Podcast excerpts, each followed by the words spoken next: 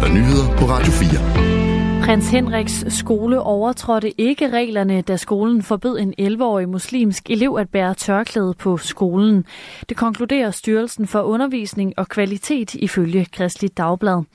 I januar 2023 blev den 11-årige elev sendt hjem fra den københavnske privatskole, efter at hun fik besked om, at hun skulle tage tørklædet af eller gå hjem.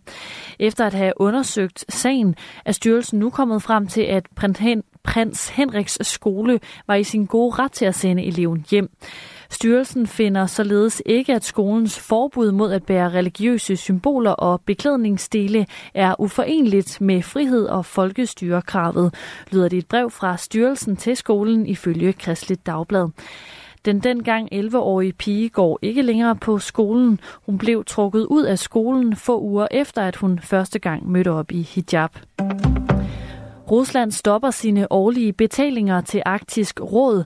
Det sker indtil det rigtige arbejde med deltagelse af alle medlemslande bliver genoptaget i rådet. Det oplyser det russiske udenrigsministerium, skriver Reuters.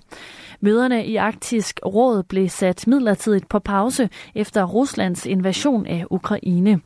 Beslutningen fra Rusland kommer dog ikke bag på Rasmus Gedsød Bertelsen.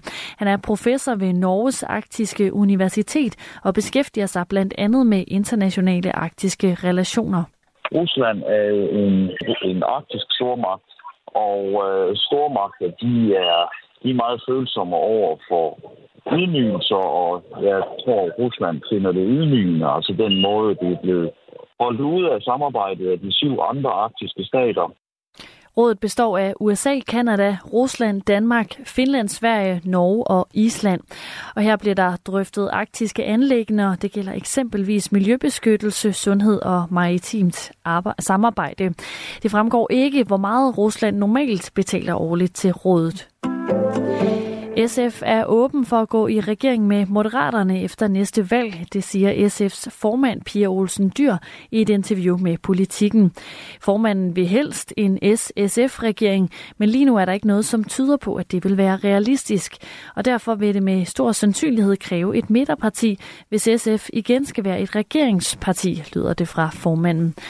Udmeldingen er et udtryk for, at SF er ved at vinde sin selvsikkerhed tilbage, siger Henrik Kvotup, der er politisk analytiker ved BT. Han peger på, at partiet i flere nye målinger står til at blive det andet eller tredje største parti.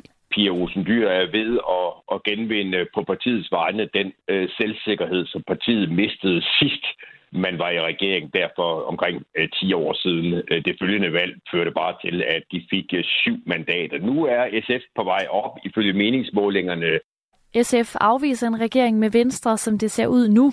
Ifølge partiets formand skyldes det Venstres holdninger til klima- og landbrugspolitikken. Sydkoreas præsident Yoon suk yeol har udskudt sit besøg i Danmark, der skulle have fundet sted i næste uge, det oplyser præsidentkontoret i Sydkorea ifølge Reuters. Besøget i Danmark har ikke været officielt annonceret fra dansk side, men det har tidligere fremgået af Folketingets hjemmeside, at præsidenten skulle på besøg. Udskydelsen sker efter overvejelse af forskellige udfordringer og efter konsultationer med Danmark, skriver Reuters.